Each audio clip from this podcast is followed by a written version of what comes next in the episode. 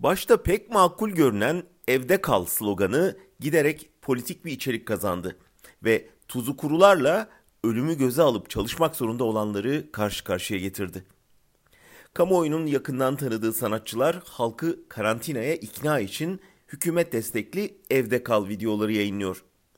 Buna karşın yoksul halk evde kendi videosunu çekiyor. Bunlardan biri geçen gün tam takır buzdolabını gösterdi. Korona bitene kadar bu dolap beni idare eder mi diye sordu ve Cumhurbaşkanını yemeğe davet edip buyursun dolapta ne varsa onu yesin dedi. Erdoğan'a hitaben ha senin lafınla evde kalıp açlıktan ölmüşüz ha çıkıp virüsten. Bizi bu virüs öldürmez senin düzenin öldürür diye video çeken tır şoförü kanuna uymamaya teşvik suçlamasıyla gözaltına alınmıştı biliyorsunuz. Tepkiler gün be gün artıyor. Erdoğan Merkel gibi evde kalmasını istediği yurttaşına maddi destek veremediği gibi bir de onlardan bütçeye katkı için para istedi. Bu durumda halka evde kal demesinin gerçekçi olmadığını, evde kalsalar aç kalacaklarını ve bu duruma isyan edeceklerini çok iyi biliyor.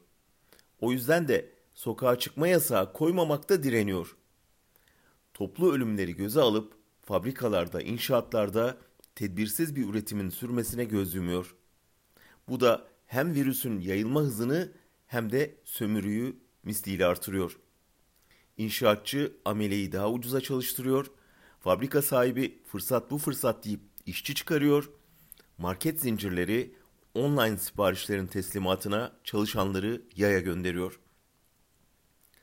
Bütün bunların toplumda içten içe öfke biriktirdiğini Erdoğan da görüyor. O yüzden bir yandan tepki gösteren sosyal medya kullanıcılarını örgüt propagandası suçlamasıyla toplatıyor. Öte yandan da yandaş yazarlara sokağa çıkma yasağı çağrılarının sosyal patlamaya yol açacak bir iç savaş beklentisiyle yapıldığını yazdırıyor.